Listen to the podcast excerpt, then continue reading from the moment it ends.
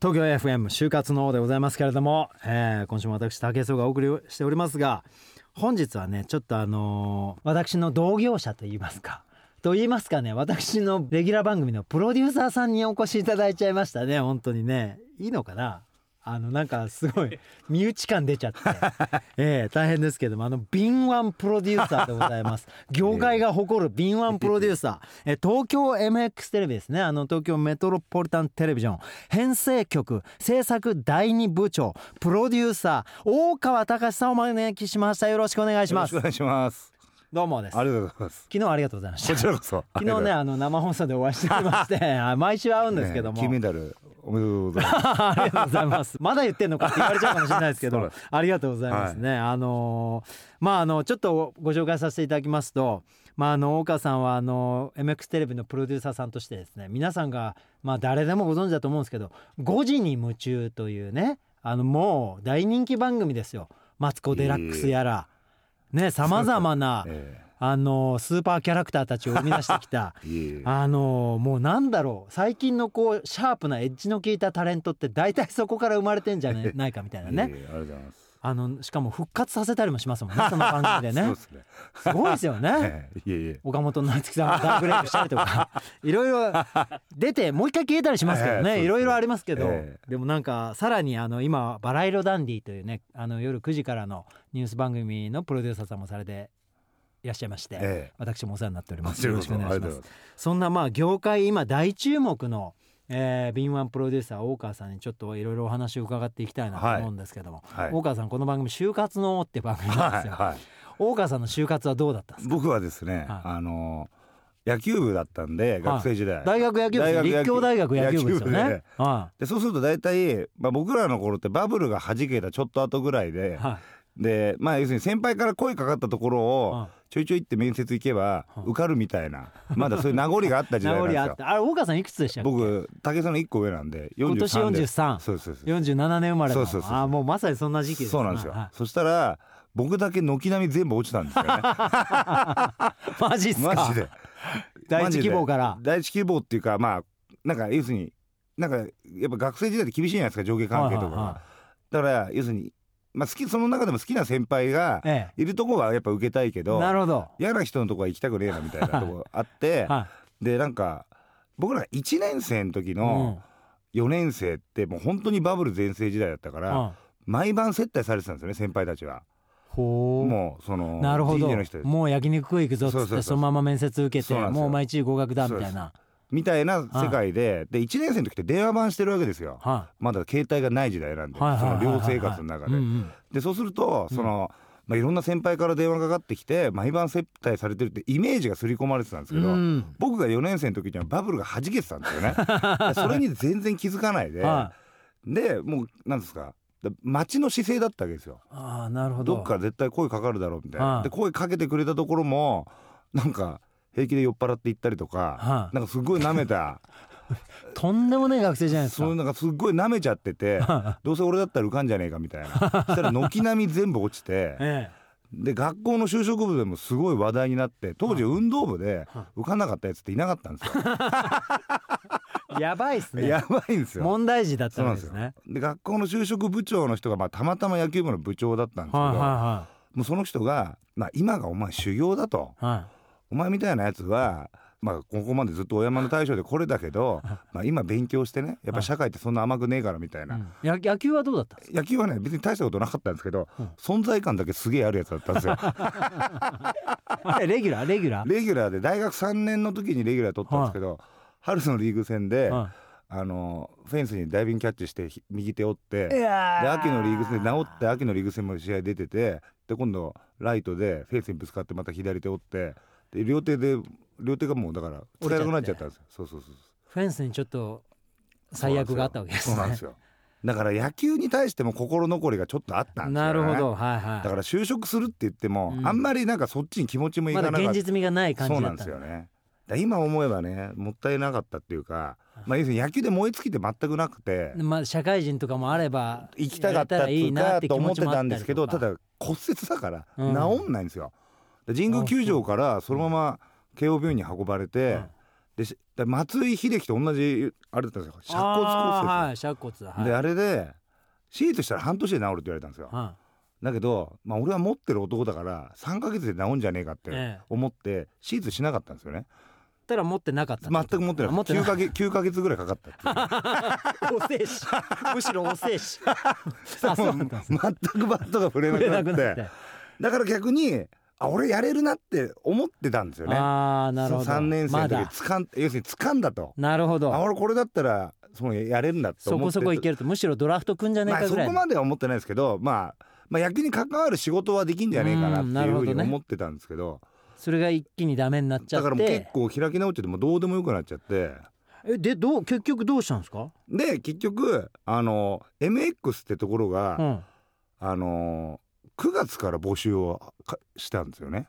はいはい。あ遅かったんですね。遅遅かったんですよ、そしたらまあ共和発行ってところだけ、うん。僕の直の部屋長まあ寮生活だったんで部屋長さんっていううん。一緒に住んでる先輩の人がうん。いきなりなんか全国で売り上げ2位ぐらいになっちゃった人がいたんですよね。はいはい。でその人が僕がどこも受かんないからって言って、その人が口聞いてくれて唯一面接でうん。だけだ受けさせてくれた、で取ってくれたんですけど、うん。ちょうど9月に1日っていうのが内定式っていうのがあったんですよ。はで共発行って今多分キリンビールにと合併しちゃったんですけど、いはい。はまあ要するにがんの特効薬の会社なんですよね、いうん。お酒と。はいはでその内定式行ったら黒板に化学反応式とか書いてあるわけですよ。い。はで僕なんか全く勉強とかしたことないのに いきなり化学反応式とか書いてるからなんだこれと。で会社行ったら当たり前なんですけどちょっと薬の匂いがするわけですよね。い。うん。でそれがちょっとあ俺これちょっと全く合わねえんじゃねえかとうん。思って。えそれだけで？それだけでまあだから直え？感直感ですよね。直感とかそんないいもんじゃないんじゃないですかもちろん。いやダメ人間じゃないですか。ダメ人間ですけど。マジっすか？でそれでうん。どっかないかっつってそしたらその就職部長の人が、多分紹介してくれたのがその MX だったんです MX テレビ。そうそうそうそう。だからテレビ局一社も受けてないし、え僕ー電通も博報堂も社会人になるまで知らなかったんですよ。は全くマスコミとかも全く受けてないしあはあでたまたまだから行くとこがなくてたまたま紹介されたのが MX でだったってことだった。そうなんですよ。でたまたまうわ。しかも普通なんか野球部とかってまだ当時あんま筆記テストがなかったんですよ。うん。筆記テストがあるとかまあ一つも受かんないわけじゃないですか、うん。基本的に。えだけどえ勉強もしてないし。勉強もしてないし、えで MX 筆記があったんですよね、えうん。だからこれはもうダメかなと思ったらなんか受かったんですよね。なんか受かっちゃった。なんかそうそう。よっぽど人いなかったんですね。だからなんか東京に新しい放送局できる人は相当面白そうじゃないですか、だから僕一期生で受かったんですよ。はい最初。それがもう20年前だ。そうなんですよ。だからちょうど今年で丸20一期なんですね。そうなんですよ。の頃ってでもまだ MX なんてまだ全然全然ですよ。ね話題にそんななってなかった頃でしょ。全くなってなく今ほど。ないし。だ僕がしかも入った時ってまだ開局してないんですよ。あ11月の1日が開局だから要するに全般も飛ばしてないんですよ。飛ばしてない時期そうなんですよ。始めますよっていうぐらいの。そうそうそうだから新設校に入るみたいななるほど。イメージですよね。えー、そっからなんですね、えテレビマンとしてのスターそうなんですトよ。全然テレビマンになりたくてとかそんなこっちゃなくもう流れに流れそうです。まあどこも行きとくなくて。くんなくんなされてそうで入れてくれたとこに砂ぶっかけてそうそう。それもかけて。やだよ化学式苦戦士みたいな感じで砂ぶっかけて 紹介されたところにたまたま入った。紹介されところでたまたままあ僕みたいなタイプをお前面白いなと思ってくれた人がいたってことですよね。えいやーリスナーの皆さんもいいんだそんなのでって今思ってるかもしれないけど、ええ。基本ダメだからね。基本ダメこういうスタンス。ただこの人のすごいところはこっからだから。ここまでは本当ダメな学生だから ここは一切参考にしないでくださいね。これ反面教師にしてくださいね皆さん。でもここ MX 入社してから、ええ。ままずどんなおえ仕事？僕営業だったんですよ。あ営業。最初営業に入って。広告とか？で広告を取りに行けって言われたんですけど、はまだ要するに観光庁主体の放送局ってやっぱ電波もらう時って、はいは東京都とかがもう6割ぐらいのい、うん、お金の中でやってたんですよね。出資比率が。出資比率が。はでそうすると東京都とか23区とかいうん。でやっぱそういう新しくできる放送局って、うん、基本やっぱ顔がある人がいないと、はい。ある種政治家的な。あやっぱりもう営業だって数字も減ったくれもないじゃないですか。だって電波飛ばしてないんですから。まあそうですね。だからそういうやっぱ顔が利く人がやらないと営業にならないんですよ。各局いますもんね。そういうあのなんつったらいいんですかね。もう裏番長みたいな。二代目みたいな人とか。なんかいますもんね。いろんなお家の人とか。あそうそうそうそうメーカーの人とか。必ずテレビ局って上の方に何人かいらっしゃいまますよね。でうちので僕の場合は、うん。だ23区の各区役所うにん、請求書を持っていく仕事だったんですよ。ほ反抗してね、うはいはい。だから結局なんですかどうでもいい仕事っていうかそのまあ使いっ走りしかやらせようがなかった雑務みたいなことなんですね。で結構区役所っていうのが偏僻なところにあるわけじゃないですか、はいはいありますね。そもそも、ええ。で1日2つぐらい行ったらもう1日終わっちゃうわけですよね、葛飾区役所なんてもうね。そうそうそう葛飾区と北区行ってたらもう1日終わりじゃないですか。そうですね。はででなおかつ変な話社会人になったら、いまあ、善良生活でもないし、うん。まあ、上からの可愛がりみたいなのもないじゃないですか、うん。だからすげえやっぱ舐めちゃったんですよ。あ楽だった。楽楽だ楽で別にそしたらもう会社行かなくなっちゃったんですよね。まあ直行直帰みたいな毎日。直行直帰みたいになっても残業もしねえし。でも超舐め腐っちゃってだからもう全然働いてないんですよ営業の時。その請求書取り行って終わりみたいうな。そなんですよで請求書っていうか請求書持っていくとか。で区役所の予算とかって区議会で決まるじゃないですか,、はいはいはで別に僕は毎日通ったことそうなんですよ毎日行ったところで予算増えるわけじゃないしやべ全然参考にならない。ゲスト間違えたなマジで。やべえよ。大丈夫かよこれもう本当に。いやでもそこから？そこから？そこからなんかあのいろいろ書いてあるんですけどテレビ局に就職した時衝撃受けたことは、ええ素敵な人がたくさんいると思ったがダサい人が多かったとか書いてあるんですけど全然参考にならないこんな話じゃねえんだよ欲しいの えーでもそっから、ええなんでこう今のプロデューサーみたいな方向に行くいわけそれで,、うん。で営業にいて、うん。で、まあ、全く会社も行かずになっちゃったら、はあ。今度お前何にもやんなくてもいいからそこ座ってるって言ってこの内勤にさせられたなるほど。でに今思うと本当にバイトがやるような仕事をやらされたんですよ、うん。まあ、要するに CM の素材の搬入搬出。はいはい、のテープを受け取るみたいな、はいはい。であんなのうちなんか CM 全く入ってなかったから、うん。1日5分で仕事終わっちゃうんですよ。はただ単にそこに座っとけっていうやつだったんですよね。だけど1日5分でで子供の頃から同じとこずっと座ってたことがないわけじゃないですか、無駄な時間がいっぱい増えちゃったんだ今度。よでもうトイレ行くっつって3時間ぐらい帰ってこなかったりとかまた今度そういうやつになっちゃったんですよね。それどこ行ってたんですかその3時間。したら当時テレコムセンターってお台場にあそこにあったんですよ MX って。ではあそこの屋上に図書館みたいになって卓球台があったんですよね、で一日中卓球やって。ダメだよ。全然参考にない。マジで間違えたよ。ゲストマジで間違えた。やべえよ。放送完結できねえよね。それで？それで？そのそれやって。でいついつ良くなんだろうな。それで。はしたらもうやっぱそのとと当時の上司の人がうん。局長があとだからもう昼寝ばっかしてたんですよね。仮面室で。でもいい加減にしろと。いい加減にしろだよ。で追い出されたんですよだから追い出された？追い出された。営業から。は追い出されて。でうちみたいにちっちゃいローカル局ってい、うん。まあどこのローカル局もそうなんですけどやっぱり一番優秀な人が営業に置くんですよ。基本的に。なるほど、だから営業からも僕追い出されてうん、でまあなんですか巡り巡って制作に行かせてみんなにつまはじきにされて。で うちの制作って基本的にそういうやつ多いんですよ。ダメだこいつダメだ使えねえと。そうなんですよ。営業置いててもあれだ極潰しなだけだと。そうなんですよ。もうちょっとどっか移動させろっつって、ええ。で制作行かされたらたまたま制作ってやっぱみんなでやるじゃないですか、はいはいはい仕事。はで営業とかって一人でやるんですよね。うん。でやっぱ子供の頃から野球ばっかりやってたかいらはみんなでやることが向いてたんですよ。楽しかったんだ。そうなんですよ。へえ一番最初の仕事は、仕事はね制作の。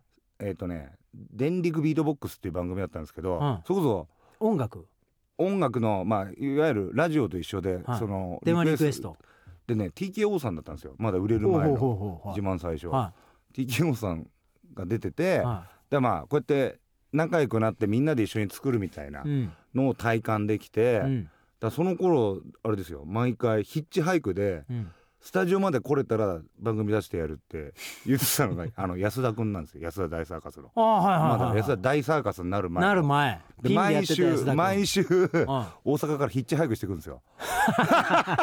でなんだそのコンセプト。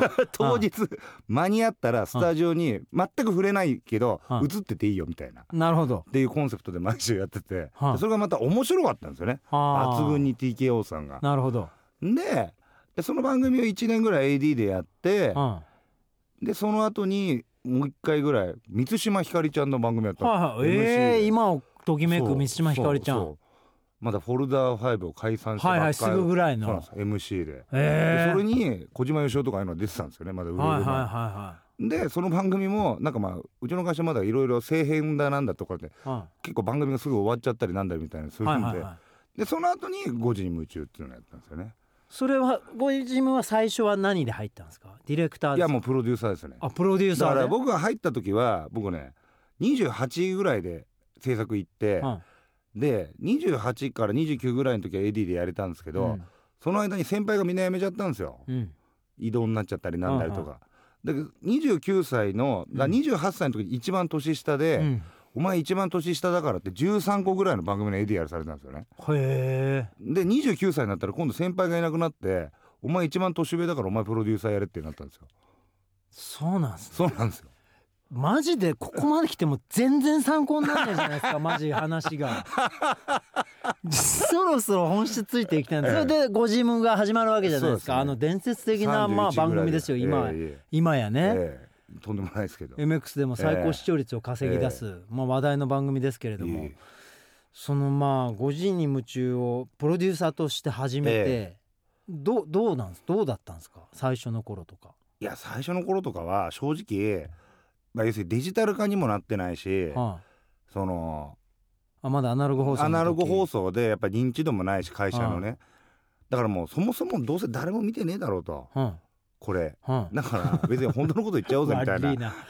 悪いプロデューサーだな。は でどうせ誰も見てないし、うでなおかつ別に特定のプロダクションさんとかね誰にも世話になっていないし、うんでスポンサーも全くついてないし、うん。だからなんかこう好きなことやっちゃおうよみたいな感じですよね。自由に。自由に。そうしがらみなくやろうよみたいな感じですよね。感じでやってみたらだんだんそれがしたまたまね。スタイルになってきて。そうそうそうですねだ逆にそれで視聴者からすると、うん。多分まあそんな大きい曲とは違いますけどやっうん。ぱ近いんだと思うんですよね距離感が、なるほど。だからそれのなんかこうやっぱ信者が生みやすいっていうか、はいはいはい。他の番組まあ他の曲よりは。他じゃ見れないしね。そうなんですよ。そんなものそうなんですよ。だからそういう熱をやっぱりすごい感じてきてああとはうちの会社自体に求められる番組作りってこういうことなんじゃないかなみたいな、まあ、距離感の近さですよね。なんかね芸能界のえあのキー局えのはい。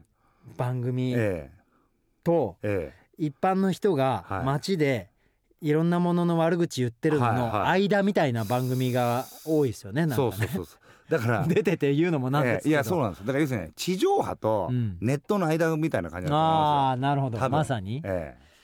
まあ、別にそれも狙ってやったわけじゃないですけどねたまたまそうなってきた。誰も見てねえからこれでいいやって作ったなって。参考ならねえだからそれ言っちゃったら。これポリシーはな ポリシーみたいなのないですか？こうなんか番組なんか、まあ、バラ色ダンディっていう僕が出てる、ええ。はいその、まあ、ニュースを自由に切る番組なんですけど、その番組とええ。5時に夢中今やってるわけじゃないですか、ええその番組制作においてポリシー？まあポリシーっていうか大川さんが大事にしてることはなんです。あでもやっぱり特にキャスティングがやっぱりね、まあそうですよね。あの大川さんの場合、えエッジが効いてるじゃないですか、ええ。僕のことも、ええ。まだ売れてないっていうかねそうですね。ちょっとポンって話題になったぐらいのとこで、しかも大川さん後ね。そう僕の飲み仲間の俺の後輩で俺がたまたま知り合いに紹介された恵比寿のバーの店長の同級生みたいなええ。やつに大川さんがなんか紹介してくれと。そう俺のそのたまたま行った店の店長のフェイスブックかなんかを見ええてそう「武井壮さん知ってんの?」みたいな感じで電話してきたんですよね。それで俺そいつからあのて MX のプロデューサーが会いたいって言ってんだけど、話聞きたいって言ってんだけど、ええ。どうですかって言われて連絡先を教えて会ったんですよね。そんなアタックの仕方でしたよね俺に。別に事務所通すとかそんなんでもなく。いやでもね武井さんはもうすごい埋もれ人出てた時に、やっぱりすごくもう視聴者から 大川さん面白い人がいるみたいなのやっぱ来てて。あそうなんで僕もなんとか接触したかったんですよね。あそうなんだけどあれだって出てなかったじゃないですか。あタレント名鑑みたいな。出してなかった。そう。でどうやっても接触ができないと。そうですね。したらやっぱフェイスブックとかああいうのではいやっぱこう拾っただそう武井さんと接触したやつがいると僕の後輩が。は。でもうすぐ会わせてもらってで一回ね飲み行かしてもらってうん。俺覚えてるんですよ。あれね僕誕生日だったんですよ。僕の8月14日だったんですよね、はで10月からお願いしますっつって。確かにそそうね。そうそうそうそうそうそんな感じでキャスティングしてくる人なんですけど。やっぱりキャスティングがね例えばそのマツコさんにせよ、ええ。まあ、ミッツさんとかもそうですけど、ええ。ええああと誰だろう、まあな、岡本さんもそうだけど、いろんな人ええまあでも直感ですよね。話題になる人、そええ。直感？直感ですよ本当に。あ本当直感でどう感じたらなんですか？面白いな。そうですね。だから正直だからなんでかっつったらまあ僕一番最初はやっぱ TKO さんだったんですよね、はで TKO さん全く売れてなかったんですよその当時,、はいはい。当時。ね。何回目の東京進出とかで、だけどやっぱずっとやっぱこんな面白い人いんのかなっていう世界だったんですけどで何人かいろんな人たちと仕事やる上で、うん。あこいつ超面白いなって人は結果みんな売れたんですよ。っていうことはやっぱ自分の直感信じるしかないじゃないですか。はらそこだけはなんですか譲れないっていうか、まあ、そこを信じてやるしかないなと、いなるほど。でそこですねポリシーは。あーまあええでもね、大川さんね番組一緒にやってて分かるんだけど、ええ。面白いなって思った時、ええ。ゲラゲラ笑うじゃないですか、ええ。なんか。そうですねはい。だからなんかそこすげえ素直じゃないですか、でも面白いってええ。もう感覚だから面白いもんは面白いじゃないですか。笑っちゃうもんは笑っちゃうし、だからそこをそのまんまええ。番組制作に乗っけてるってそことなんですね。ね。はい。これ面白いなこのおじさんと思ったら、は出てほしいなって思っちゃうってことなんですか。はあ、えそこにいろんな政治とかいろんなこともあんま盛り込まないい。だからなるべくうん。盛り込まないようにするし、うん、するしあとやっぱりいろいろ出てくるじゃないですか大人になると。出てきますね。いろんなしがらみが。ね。だけどそういうのはなるべく排除して、うん。でなんでかっつったら僕ね、まあ、僕も野球やってたからあれなんですけどその新庄さんいるじゃないですか。はいはあの人があの阪神辞めてメジャーリーグ行った時に、はいはい。よくやるじゃないですかスポルトとかで練習風景。ではい。めっちゃ楽しそうだったんですよね。ほう。であれ見てやっぱやってる人が楽しいとうん。見てる人も楽しいんだなと、日本の練習風景って、はいもうみんな野球道だから苦しそうにやるの見せるじゃないですか、ね。ああいうの別に見てても面白くないじゃないですか、うんうんうん。だからメジャーの練習とか超楽しそうだったし特に新庄さんはね。ちょっとニコニコしながらねそうなんですよ。カーキーンって言ってでやっぱみんなもともと好きでやってるわけだから、はだから多分僕ら僕もそうだしだから出てる人にねやっぱりもともと僕が好きで面白いと思ってる人に出てもらってるんだから、はその人たちが楽しそうにやってくれることが一番なんじゃないかなと思ってますよね。やっときたよいい話。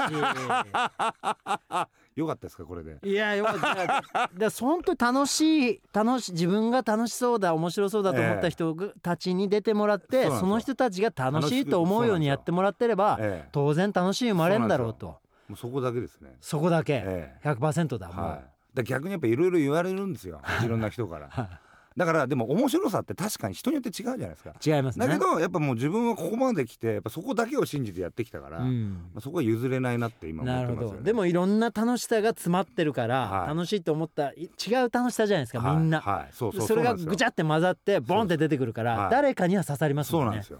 そこが MX の番組のいいところですよね。そうなんですよ。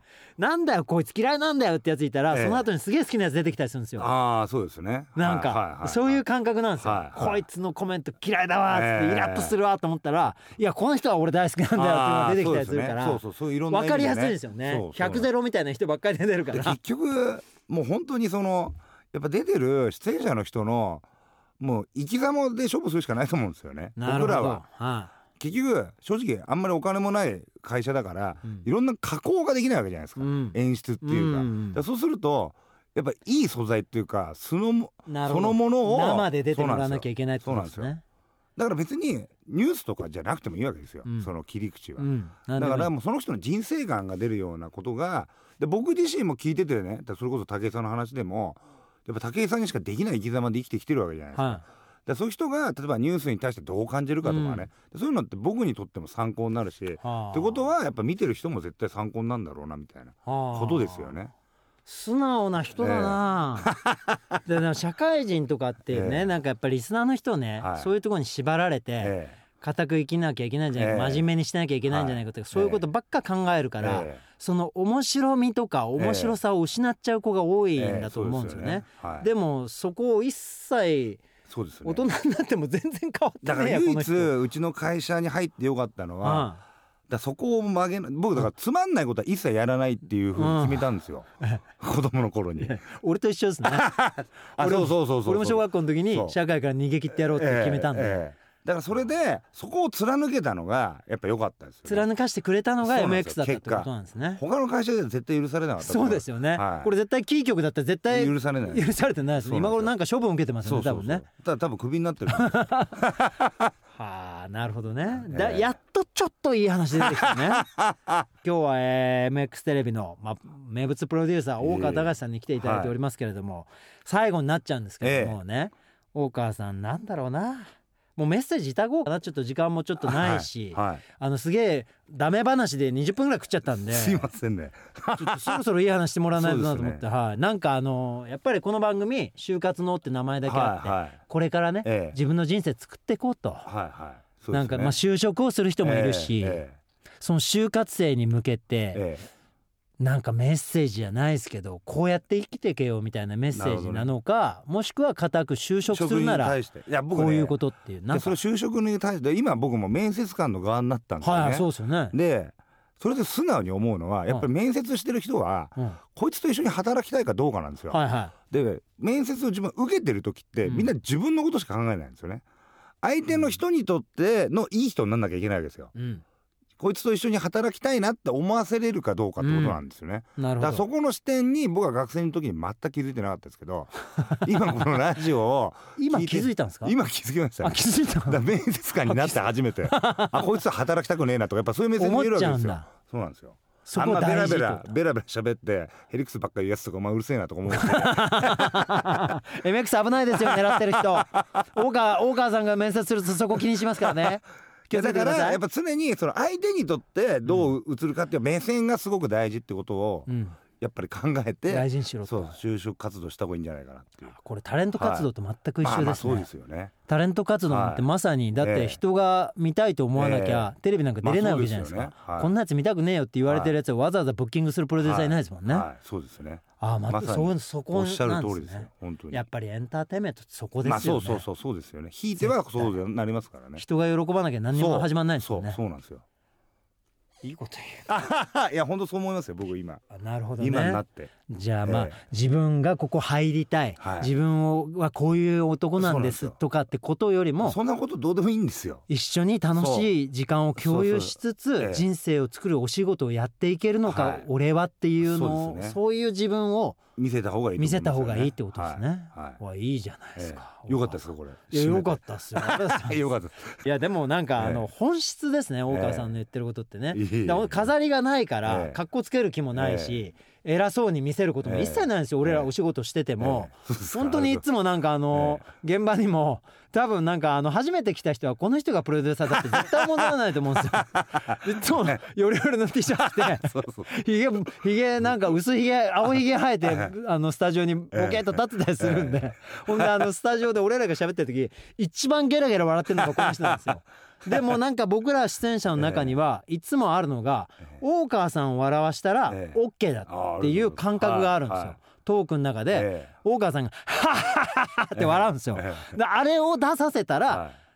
1点一点ゲットってみ みんな思ってるんですよ。それが起きなかった時は、はうん違ったんだな。っていうふうに思ったりもしてて。ではい。でもそれ素直にええ。おもれえなって思ったことをはい。わははって笑ってくれるし、えでその笑いで俺らを助けてくれることもあるから、でもその笑いが入ったってことは、ええ。それで助かってるってことなんで、そこが成立してるってことだから。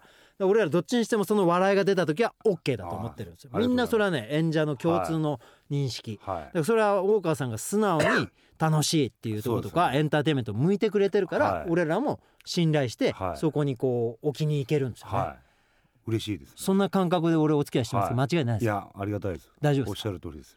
ちなみにあの竹井さんなんか一言あります？武井さんはえ演者としていやもうどんどんやっぱコメントがねはい。シャープになってきてるんで。いやだからやっぱすごいやっぱいいと思いますよ。大丈夫ですか？ええどんどんまだまだ。まだまだまあ大丈夫です。全然まだまだ。ぜひお願いします。あえてダメなとこなんですか？あえてダメな時はたまに置きに行くとこですかね。ちょっとやめてくださいよ。たまにねあの MX 寄りのね そうそうそう。ダメなネタあるじゃないですか、ええ。そういう時は俺置きに行きますね。そうですね。危ねえ時とか。政治絡む時とか。あそうですね。あそうですか。えそこを目つぶってもらえます？えわかりました。まだちょっといろんなあのいやもちろんもちろんイメージ大事な時期なんで。ね。3年目ですから。すいません。今後も長い目でよろしくお願いします。こちらこそ。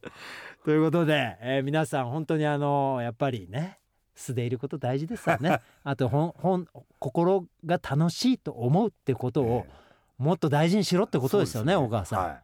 おっしゃる通りで。す、ええ、そこに、はい。あの俺はそこ得意だよって思う人はぜひ、はいあの MX テレビに面接なんか行ってみてください、はい。もしかしたら大川さんに会えるかも、まあ、絶対会えますよね、そうですね、ええ。はい。大川さん拾ってくれる人は多分エンターテインメントを届けられる人だと思いますので、はい。ぜひ皆さん我々の番組をね、はいぜひ見てください、ね。なんか告知ありますか？特にないですね。まあ、夕方とごジムとバラエダンディををはい。もうそういうよろしいですか、ええ。意地でも当てに当てるんで。はい期待してください。わかりました、はい。私も一緒に頑張らせていただきます、ということで、えー本日のゲストはですね東京メトロポリタンテレビジョンプロデューサー大川隆さんにいらしていただきました。どうもありがとうございました。武井壮就活の東京 FM 武井壮の就活のそろそろお時間となりました、えー番組では皆様からのメッセージ質問ご相談何でも受け付けておりますので皆さんあのぜひ就活のを検索していただいて番組ホームページからメッセージを送ってください、えー今日の大川さんね。あの今本当に僕も番組でここ2年半ぐらいですかねお世話になってる方なんですけども本当にあの楽しいという人間が本来持っている一番人生を楽しめる感情。それをねあのーまっすぐ出してくれて僕らに本当そのまんま楽しんでや番組やってくださいってね何の枷もつけずに歩かしてくれる大先輩ですので皆さんもぜひねそういう人生の先輩に出会えるようにあのそういう先輩はあなたたちの皆さんの楽しみたいという欲をいつも探してますから。ええ。皆さんが求めれば必ずそういう先輩たちに出会うことができますし僕もそういうなんとかこの芸能界で楽しく生きていきたいんだっていう思いを持っていたらこの先輩が僕のことを見つけてくれて僕に向こうから声をかけてくれたのがここもう一番僕が芸能界入って長く続いてるレギュラー番組を持たせていただいているのがここでございます。皆さんもぜひそんな出会いを発見してみてください。よろしくお願いします。ということで東京 FM 就活の今週のお相手も武井壮でした。また来週。